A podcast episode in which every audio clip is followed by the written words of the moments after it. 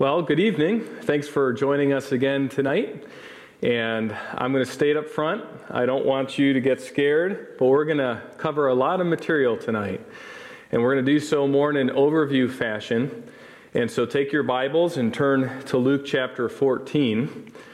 We're going to see a series of parables and narrations around the parables that are going to help us here to understand a significant point about your and my discipleship with Jesus Christ. And it's so significant that Jesus just goes one after the other after the other with stories to get the point across. And so let's go ahead and ask the Lord to bless this time, to use it to its full advantage, and that the Word of God would not be returning void. Let's pray together and then dive right into Luke chapter 14. Father, this evening, I pray that you'd help us to take the material at hand and to use it for uh, its rightful purposes. So we have to understand it rightly. We have to hear it. We have to have hearts that can live it. And then we need to be not just hearers only, but doers. So help us, we pray, to understand this pivotal, um, monumentous explanation of what a true disciple is. It is no doubt our task as followers of you to uh, be and not only be, but to reproduce ourselves as followers of you. And so we pray that you would help us to be sober, help us to take these uh, descriptions of what true discipleship is, true follow- followership is and that we would live it for your glory. In Jesus' name, amen. Okay, well, we're going to put up on the screen here uh, just a, a, little outline and descriptor here first of kind of where we're going. And I'm doing this because we are count, uh, covering several chapters of material tonight, and I thought it might be helpful for you to kind of follow me along as we start to list out uh, the, the really the, the reason why, the, the point of each of the parables and how they're connected. And so we're going to learn some economic lessons from Jesus tonight, as you see there on your screen. And before we dive into the parables, I want to right away set a few observations about these parables. First, these parables are set in context, and as Luke uh, compiles them for us, we just finished in the beginning of chapter 14 uh, reading about the Pharisees' hollow love and relationship for God. And so we saw that as Jesus was a, a guest at the banquet table. And, uh, and so that is certainly a significant uh, piece of context that Jesus was just describing their hollow love and uh, really their, their non love for God and for others. We also need to consider together there are thematic and narrative connections. Uh, like word choices throughout these uh, parables, some that tie uh, some of the parables together, others that just emphasize the point of the parable in, the, uh, in that context because of word choice and frequency. And so that'll be helpful for us to understand as we rightly look at parables. Another one are uh, stories and parables in general, but stories certainly uh, often employ hyperbole to make a significant point. And so I have on the screen there, think Jack and the beanstalk, right? What's so interesting about a bean? Well, not much, but if you do garden with beans uh, and, and other seeds, you know that beans will tend to sprout up within a few days, especially if you soak them first. Oftentimes, children are encouraged to uh, plant beans to, to watch how things grow because you don't have to sit for a week or two weeks to watch something grow. Beans will sprout up and they'll get tall in a matter of seconds, it seems. And that's certainly the hyperbolic nature of Jack and the beanstalk. And then there is the story of Jesus' life, and it's given in the Gospels and it's explained in the epistles. And so we understand that there's a progressive revelation uh, concept that's going on in the New Testament. and John chapters 14 through 16, specifically landing in 16, really help us to understand that Jesus says there are words that I'm saying right now and words that I ought to say or I, I would say, but that you cannot bear. You cannot understand them, he tells the disciples. But that implies that there is, and he actually states explicitly that he is sending the Holy Spirit so that there will be words to come that are necessary. Words that will be revealed and that are necessary. And so, as we understand the parables, we have to understand that the epistles really start to unpack not only Jesus' life, but really some of the meanings of these parables. And it's certainly uh, for us to um, not just to, to, to, decide what, what the epistles say or read into, even from an epistolary standpoint, the parables, because that can certainly be dangerous, but, but basically where it's plain and abundantly clear because of context, because of connections, because of uh, the hyperbolic nature of the parables, uh, where the epistles take that concept and then further explain it, we uh, will rest on those. And before we jump in to verse 25, I want us to understand that there is a funnel that Jesus is essentially doing here for us. Right? Funnels are helpful to kind of catch all, right? And then funnel it really down to specific. And here he's doing that with his audience. And we're going to see that in verse 25. So let's look there. He says, Now large crowds were coming or going along with him. Jesus is starting with crowds and he's going to work his way to disciples, and then he's going to work his way to the apostles, the specific called ones that the church was built on, and, uh, and that's going to be helpful for us as we conclude. So, we're going to look at lessons of true discipleship, and that first lesson is uh, the lesson of the cost. So, if we're going to uh, take the theme of, of the economics, and quotes, lessons from Jesus, we're going to see, first of all, the cost of true discipleship. True disciples pay the cost. And so he's here on verse 25 speaking to a large crowd. He turned to them and said, If anyone comes to me and does not hate his own father and mother, and remember we've got hyperbole, and, and that's certainly going to be the case here. If, if anyone comes to me and does not hate his own father and mother and wife and children and brother and sisters, yes, even his own life, he cannot be my disciple. Whoever does not carry his own cross and come after me, he cannot be my disciple. So there's some uh, word frequencies now, or phrases, he cannot be my disciple, that are really helping us to understand the point. Verse 28 For which one of you, when he builds a tower, does not uh, first sit down and calculate the cost to see if he has enough to complete it?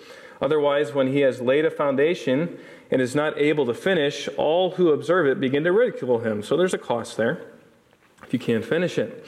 Verse 30 saying, This man began to build and was not able to finish.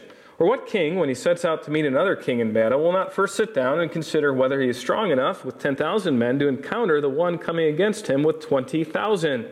Or else, while the others is still far away, he sends a delegation and asks for terms of peace. So then, none of you, here's another frequent repetition of word, can be my disciple, who does not give up all his own possessions. Therefore, salt is good, but if even salt has become tasteless, with what will it be seasoned? It is useless either for the soil or for, for the manure pile. It is thrown out. He who has an ear to hear, let him hear. So, first of all, we see that the cost is all about priority. It's all about priority. Look at verse 26 again. If anyone comes to me and does not hate, hate's a strong word. Many as many of you maybe as a child were told that you shouldn't use that word unless you really really meant it. If anyone hates, and what's astounding here is his own father and mother and wife and children and brothers and sisters.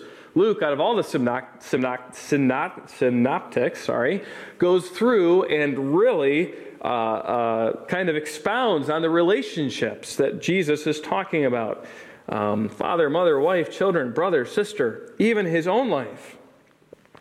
And we know this is hyperbole because Jesus tells us to love our enemies. Certainly, he wants us to love and respect our own parents. This was a key element in the law, hence Deuteronomy chapter 6. This was a key element in the New Testament as, as it's being formed. And so Jesus isn't espousing to, for us to truly hate our parents and our family.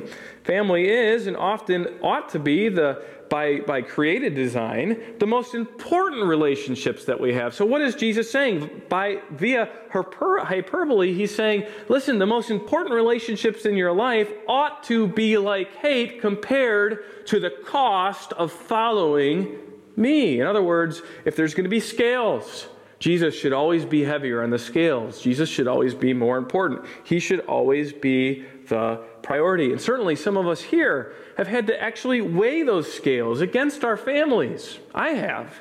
Growing up in, in a religious home, I walked away from my religion and I walked to Christ.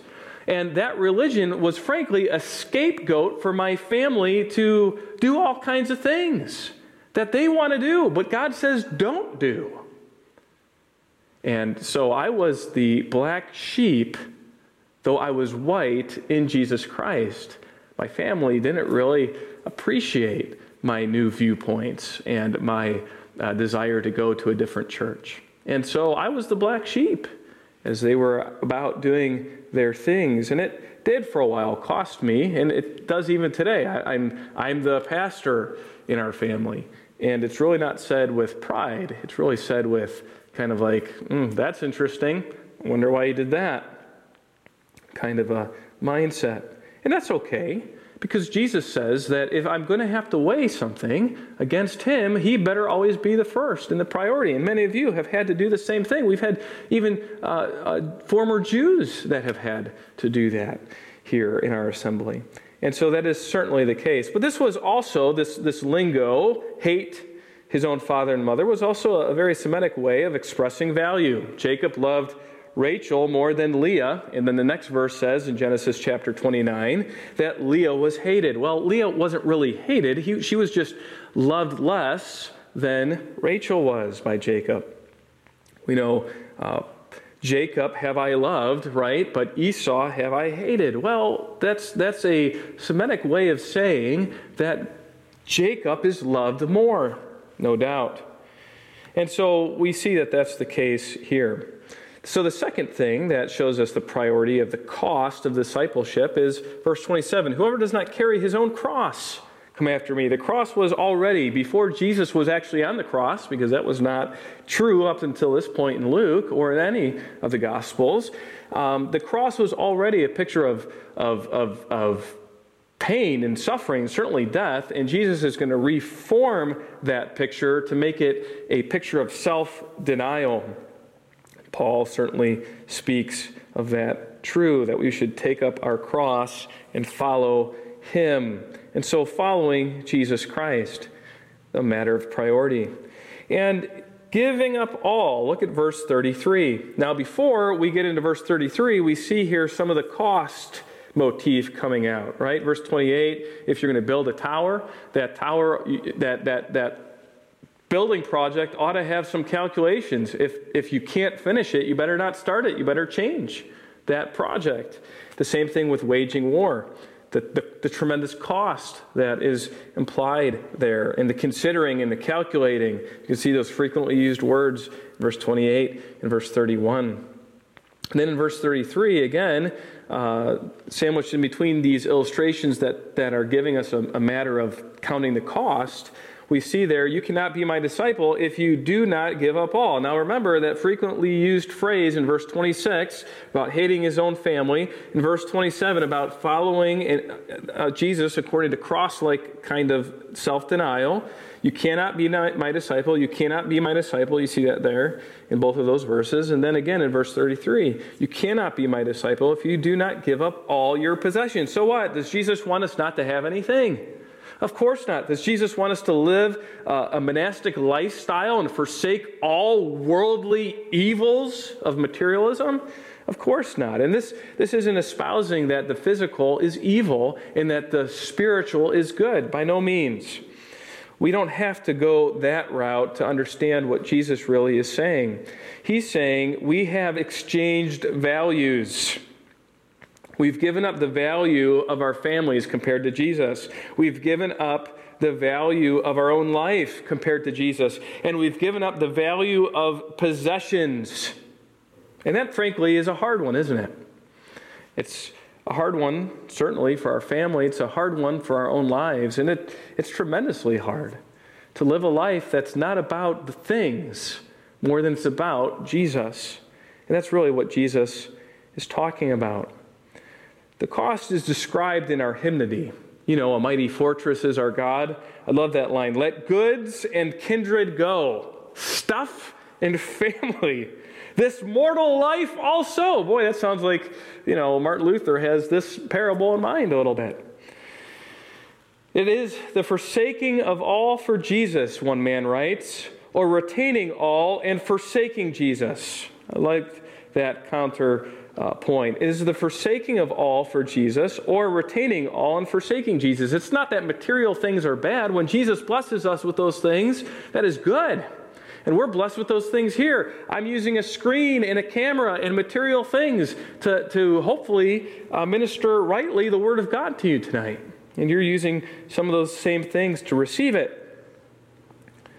But the point is what's more important? What is the priority? And there we see in verse uh, 34 the therefore. Therefore, salt is good, but if even salt has become tasteless, with what will it be seasoned? That therefore, this is the point, is what that therefore is there for. It's the point of the illustration of salt, right? True followers of Jesus have their priorities right which means that they have their distinct purposes right. And if, if they're going to have the right purpose in life, they're going to have their a right priority of life, and that's Jesus Christ. And if they refuse to calculate and count the costs and pay the cost and make Jesus the most important thing, they are not useful to God, just like salt mixed with sand. You've been to the beach, right? Maybe, hopefully. And you've had sandwiches on the beach, a picnic on the beach, hopefully, in your life. And you've had probably a wind gust get some sand on your sandwich or maybe even dropped or something like that and, and, and you didn't know it and you start to bite into the sandwich and all you can taste is what you can't taste it but you can feel it. The grit of the sand and what you, you can't just like pick you know spew it out pick out the grit and put the sandwich back in your mouth. I know that's such a youth pastor thing but you can't do that. The whole thing is ruined.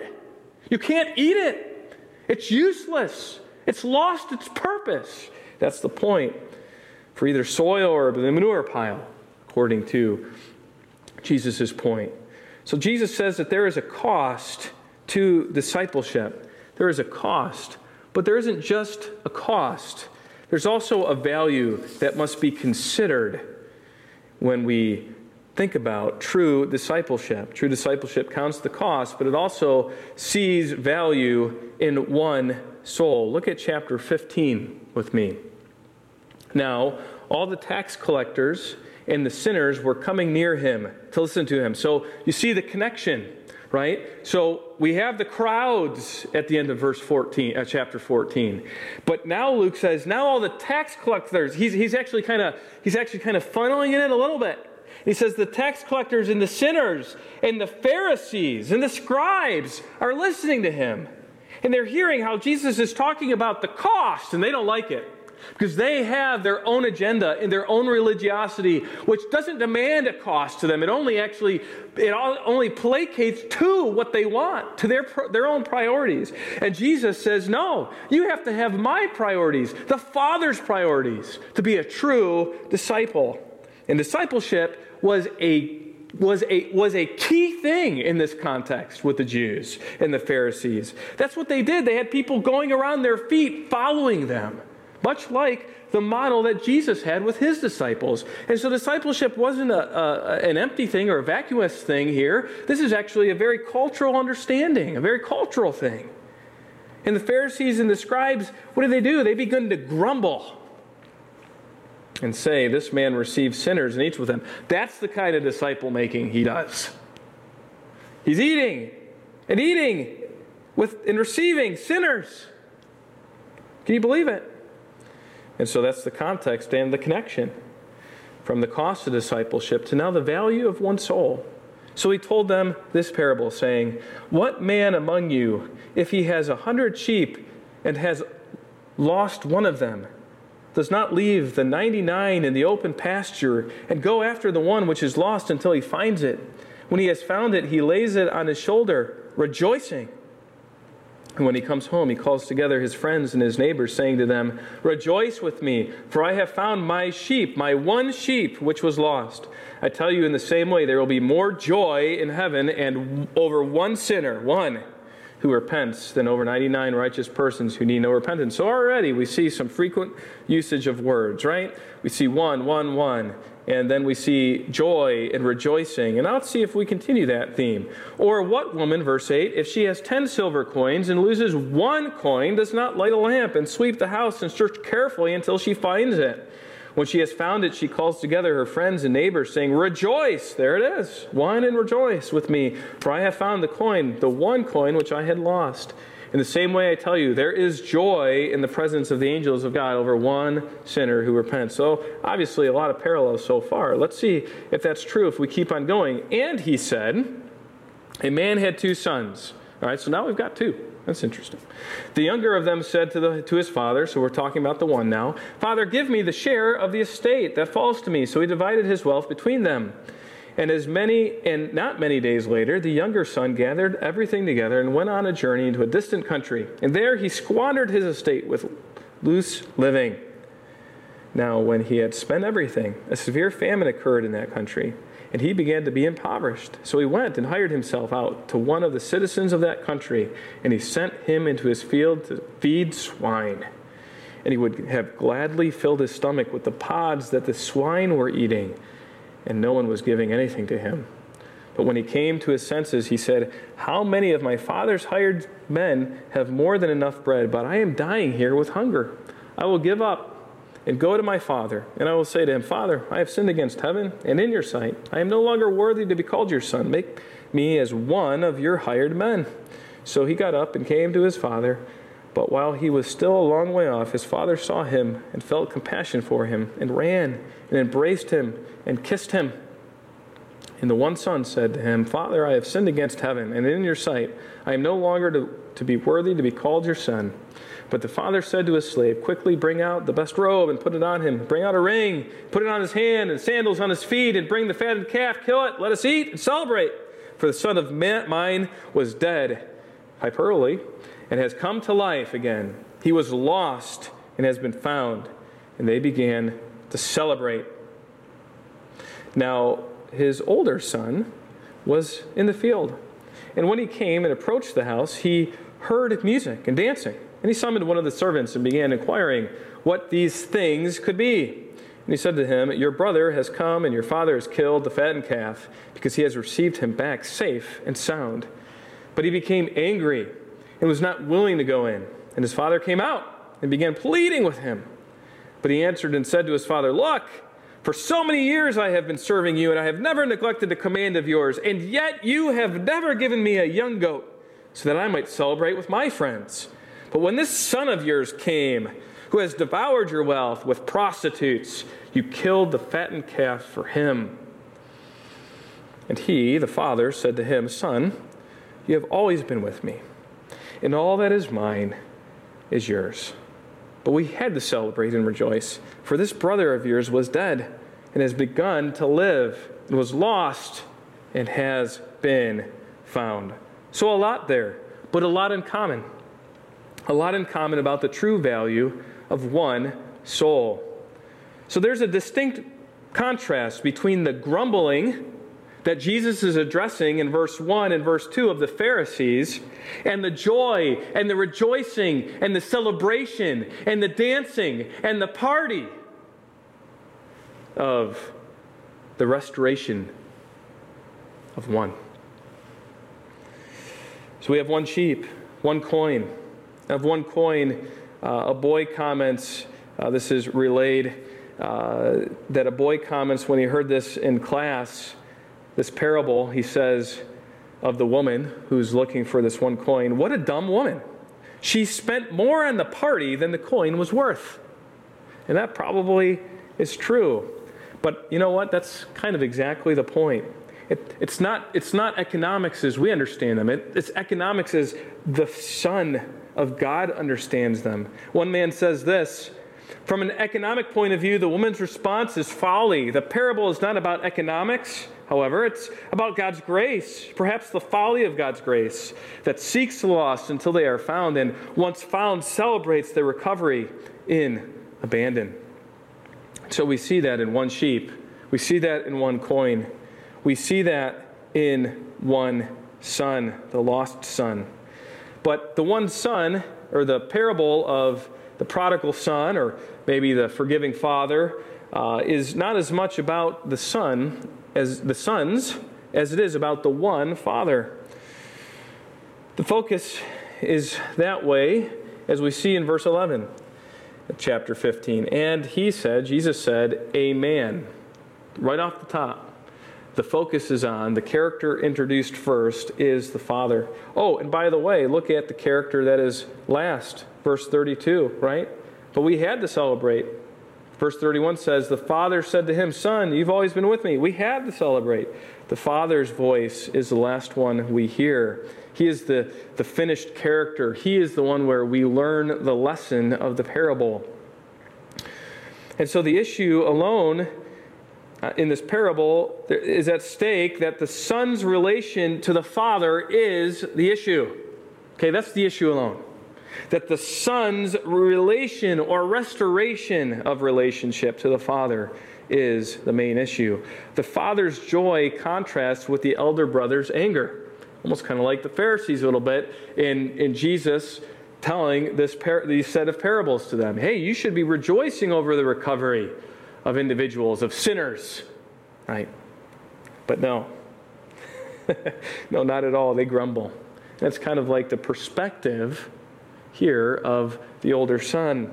He grumbles because it's all a matter of perspective. The father is elated of the restoration that is taking place, of the restoration that is taking place. You know, God passionately and singular, singularly pursued you those of you who have grown up in a Christian home, you're not exempt from this. You're not a Christian because you grew up in a Christian home. You're a Christian if you're a true Christian. If you're a true disciple, it's because God sees the value in one soul. In one soul. In one soul. The value of one soul. There's an undercurrent in the world that only finds value in the identity in the masses, gender, sexual, relation, uh, racial, scientific, social, educational, political, whatever it is, they, they try to amass the, the group identity around these rallying cries. And my friend, do not get caught up in this kind of thing. It is phony. It is antithetical to God's singular, passionate pursuit of the soul. God cares about the soul, not about an identity in a group. So it doesn't matter. You know, how many people hear the message from a particular pulpit or a radio on a particular Sunday. God cares and will draw to himself a soul, and we know that that's true from the foundation of the world, the epistles tell us. You, in the way God made you, is incredibly valuable to God. Mr. Rogers, you know, Mr. Rogers' neighborhood, he was a proponent of this reality. There was a young man who was bound in a wheelchair. He was bound so severely with his handicaps that he was bound to an electronic wheelchair, and it, it, he, he had to uh, use uh, very limited motor controls to be able to get around he was going to have a, a, major surgery, and, and his parents uh, somehow there was some correspondence, and his parents ended up being able to take him to the studios of uh, where they filmed Mr. Rogers' Neighborhood. And uh, he comes in. Uh, his, the young boy's name is Jeff, and he, he came in to the studio, and uh, some of the people were getting Mr. Rogers ready over there, and, and Jeff was uh, just said, "Hey, you know what? Uh, some of the, the people getting Jeff ready said, Jeff, you're you're gonna you're gonna go on, and you guys just have a conversation, and maybe you guys will sing at the end." That was the extent of the planning. Well, Jeff was on for 10 minutes, and you can search that video, that unscripted 10 minutes, and uh, Jeff uh, or or Mr. Rogers later on uh, was asked how long it took to film that 10 minute segment and Mr. Rogers said 10 minutes. They filmed it once, it was unscripted. They talked about Jeff's incredible difficulties. I mean, we're talking about a 10, 11 year old boy who's bound since life, not being able to uh, move in his own ability, but having a, a mind that understood that. And, uh, and so they talked about his difficulties. They talked about what made Jeff happy and sad. And for 10 minutes, as you look at that video, there's no one in the world for Mr. Rogers, for, for Fred Rogers, than this little boy named Jeff. And then they sang this song It's You I Like. It's You I Like. It's not the things you wear, it's not the way you do your hair, but it's you I like, the way you are right now, the way deep down inside. Not the things that hide you, not your toys, they're just beside you, but it's you I like. It's every part of you your skin, your eyes, your feelings. Whether old or new, I hope that you'll remember, even when you're feeling blue, that it's you I like. It's you, yourself. It's you. It's you I like.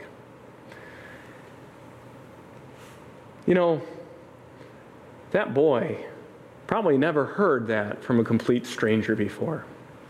Frankly, as a viewer, it was kind of hard to watch that boy as he slumped in his wheelchair. And, and, and, and just the empathy that you have for the struggle that he went through. And for those few seconds, that boy heard something that I think was quite unique. And frankly, uh, and, and I'm not comparing Mr. Rogers, obviously, to the Lord Jesus Christ, but I think that's how God thinks of each of us. It's you I like, just the way you are, the way I made you. Not in your sin, not with all your baggage, but, but it's you that I like. You're so valuable and so special to me. That's the point here, folks. The Pharisees may grumble and complain and dismiss the sinners.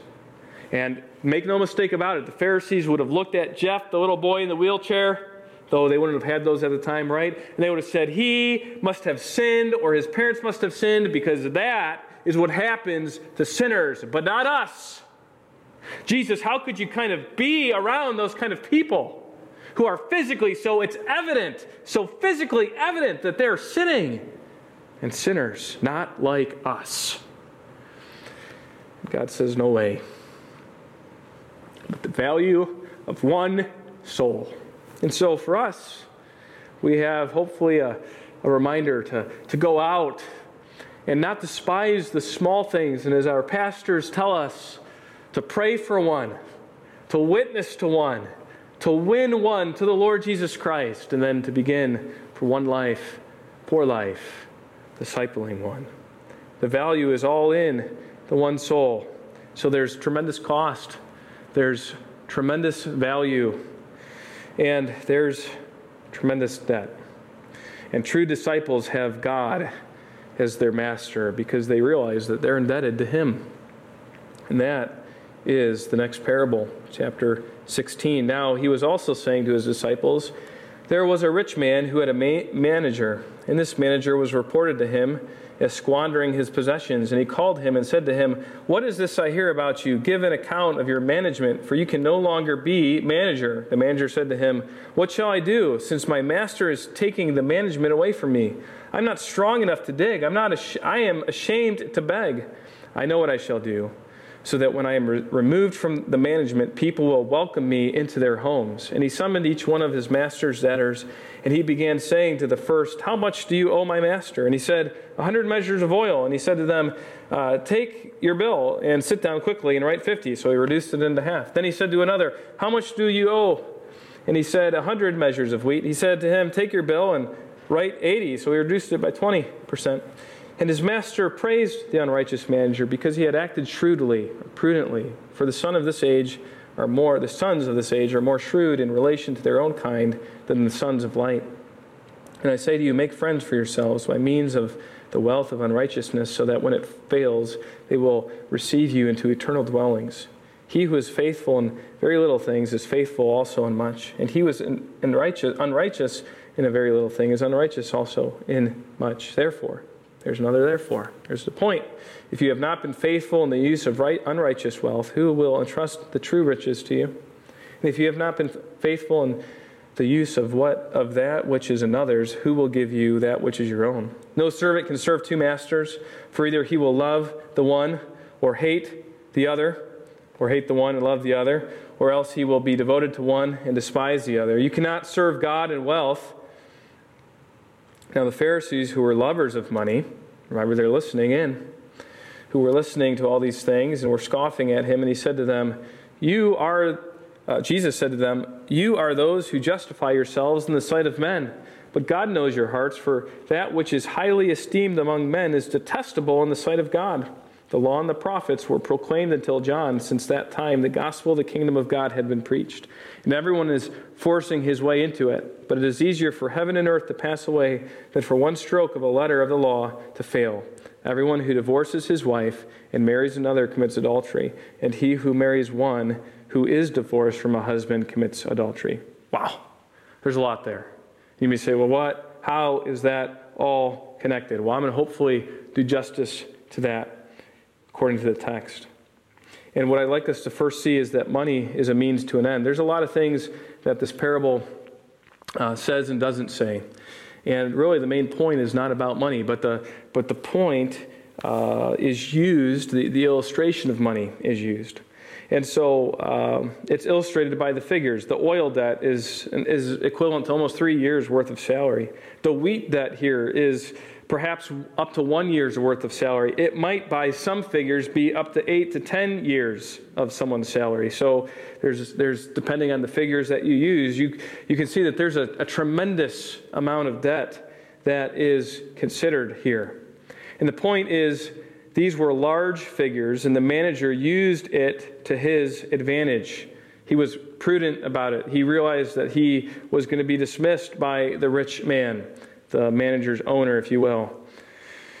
And why does the rich man, the rich man, commend the manager? I mean, that's one of the questions that we have in this parable.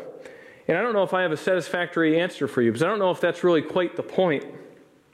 We could say perhaps it helped the rich man somehow. It collected uh, the debts. Well, he wasn't going to get full price for them, but he was able to get and negotiate some of the price. Perhaps some of that full debt was interest. And so it still put the, man, the rich man into a, uh, a, a, net gain position.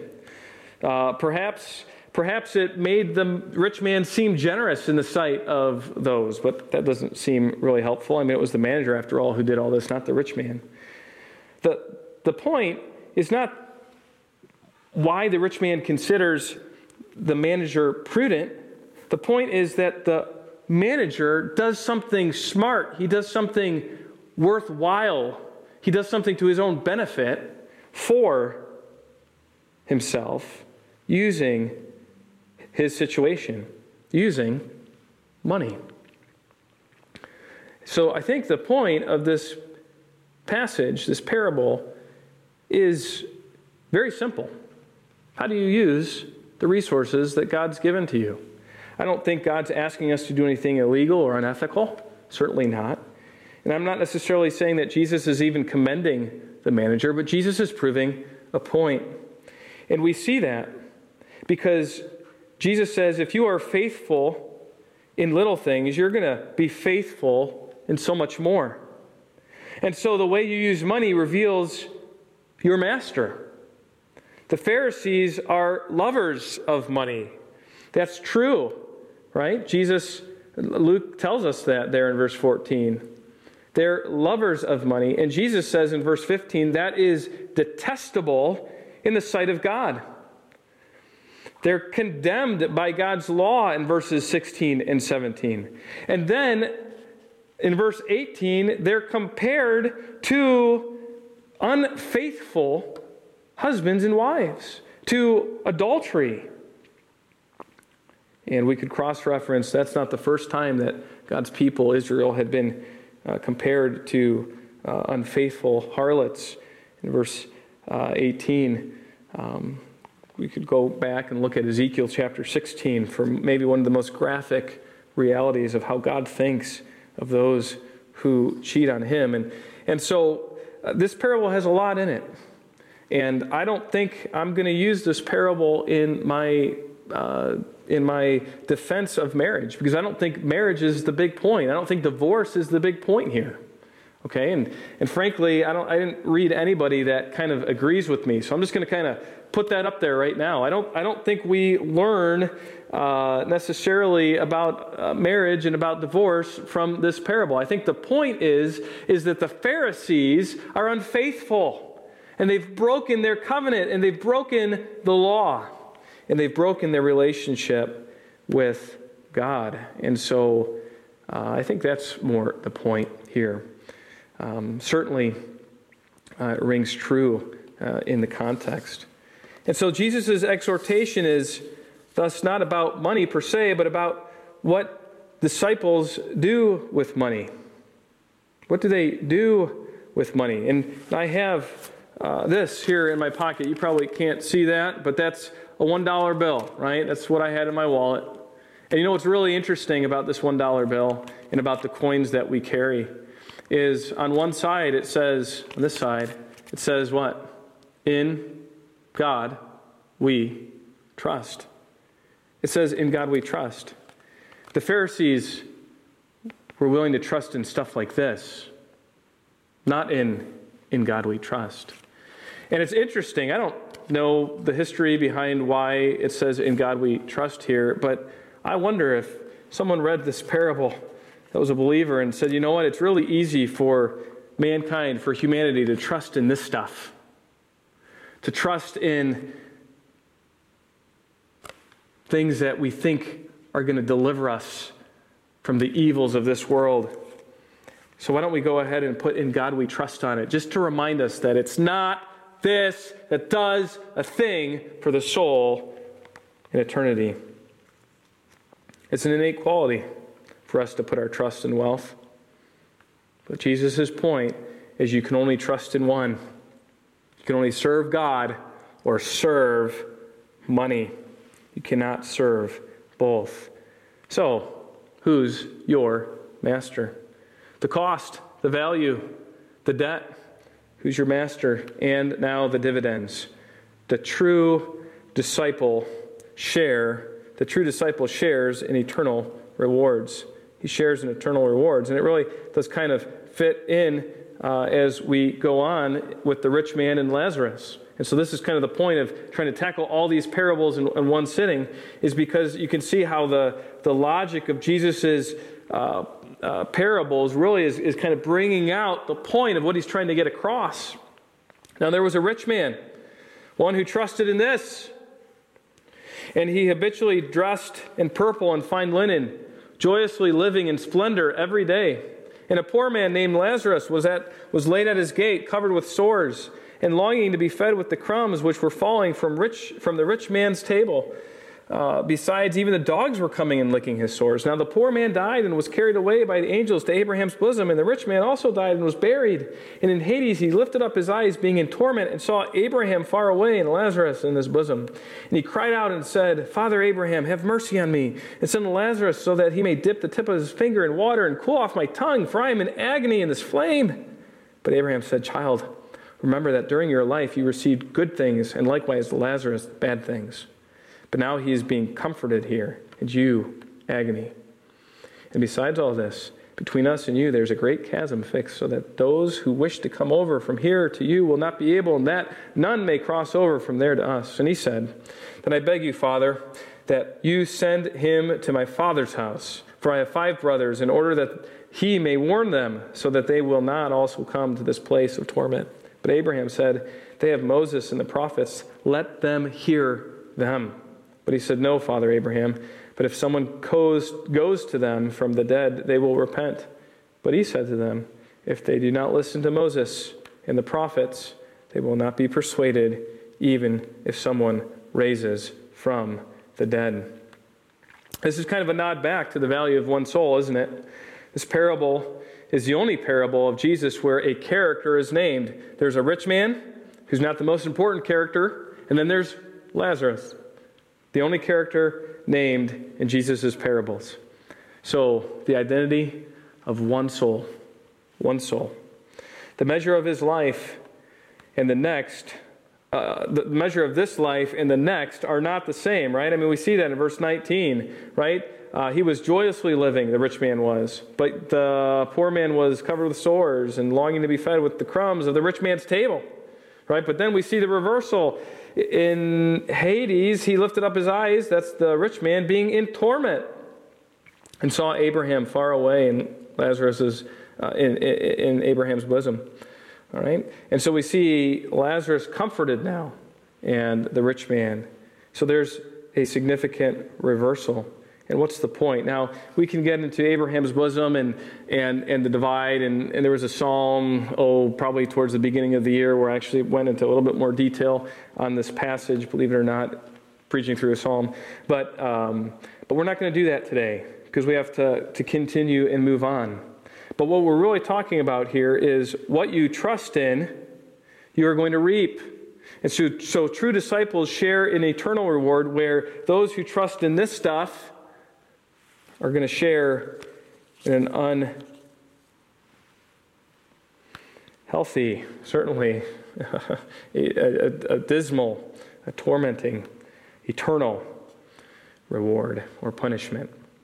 So the measures of this life and the next are not the same. Joyously living, we saw that. The method to obtain eternal life is singular and it is sufficient. In other words, uh, it's interesting that the rich man says, Hey, uh, can you send uh, the guy who wasn't worth a whole lot in that life to go do my bidding again?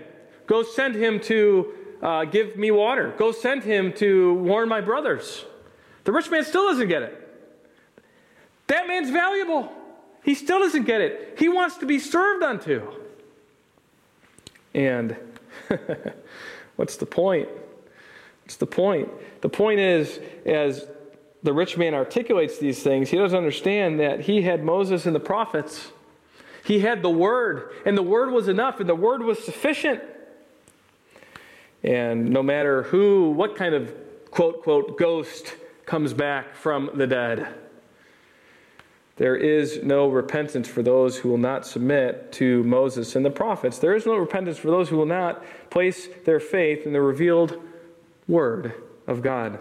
Hebrews 11 makes this point just outstanding for us that there are so many Old Testament figures that are saved via the proper understanding of the law and the prophets because they pointed ultimately unto a necessary faith in the coming Messiah. And so the dividends are true disciples share in eternal rewards. And last but not least tonight, the duty. The duty. True disciples live a faith defined life. We're going to see that in chapters, uh, chapter 7, verses 1 through 10. So I'm going to read this, make a few comments, and then we'll be done. He said to his disciples, It is inevitable that stumbling blocks come, but woe to him through whom they come. It would be better for him if a millstone were hung around his neck and he were thrown into the sea, that he would cause one of these little ones to stumble. Be on your guard. If your brother sins, rebuke him, and if he repents, forgive him. And if he sins against you seven times a day and returns to you seven times, saying, I repent, forgive him. The apostles said to the Lord, Increase our faith. And the Lord said, If you had faith like a mustard seed, you would say to this mulberry t- tree, Be uprooted and be planted in the sea, and it would, be, it would obey you. Which of you, having a slave plowing or tending sheep, will say to him, when he has come in, the, in from the field, Come immediately and sit down to eat? But will he not say to him, Prepare something for me to eat, and properly clothe yourself, and serve me while I eat and drink, and afterward you may eat and drink? He does not thank the slave because he did these things which were commended, commanded, does he? So you too, when you do all these things which are commanded you, say, We are unworthy slaves. We have done only that which we ought to have done. There it is, verse 10 the duty of the Christian discipleship. True disciples live a life defined by faith. They live a life defined by faith. And this prohibits some aspects of our life, doesn't it? Verses 1 through 4, really. It's a prohibit, uh, prohibition. Do not cause others to sin. You know that millstone that is hung around the neck of someone who does that? That was a massive stone disc that, that had to be pulled, turned by beasts of burden, and that would crush and pulverize the grain. One man said, "As a harsh death would be a better deal. A harsh death would be a better deal than to cause someone to sin. To sin against Christians is to sin against Christ. Paul says that in the epistles in 1 Corinthians chapter 8, verses 12 and 13. And so we don't want to cause someone to sin. We don't want to be a stumbling block in the ability for them to be for them to enjoy forgiveness. And by the way, this is all in really the context I think. Now obviously this is before the church is is inaugurated. But I think, I think the, uh, the, the, concept really is in the Christian community. You, you see that here in this parable. Verse 2 It would be better for him if a millstone were hung around his neck and he were thrown into the sea than, than that he would cause one of these little ones to stumble. And you know what's really particular or interesting about this term, little ones? It's not really the term that would be used to describe children, like children, children. It doesn't exclude them, but it's not really forceful to them. It really has everything to do with uh, uh, uh, more of a parental care, but not necessarily a, a, a, little child. Okay, so it could include adult children as well. And so the point is not necessarily we better be careful how we treat the little ones, so that certainly is true. The point is we better be careful how we treat every single child of God, adult or infant, and everyone in between. You understand what I mean by infant, I think, hopefully. So uh, we've got to be careful to treat the community of God uh, with the utmost respect. And the apostles say, Ah, how am I going to do that? Give us faith, right? Verse 5. Remember that funnel? All the way from the crowd, all the way from disciple, all the way to apostle. The apostles are begging for faith. And this puts into the context this whole, you know, if you have enough faith, you, you can uh, move a, a, tree or move a mountain and other synoptics, right? Jesus isn't saying that we need more faith and we can actually do miraculous things today. What he's saying, all right, is that it is incredibly important for us to be true and, and, and to be faithful and so, while we might have a flawed community, we don't have a false community of believers. This church is not perfect. It's not going to be. If you're looking for it, you better leave because it's not going to be here. Right? But Jesus' point is that while we might have a flawed community, little faith, we're not going to have a false community. We need faith. We need faith. And it's a hyperbolic statement, right?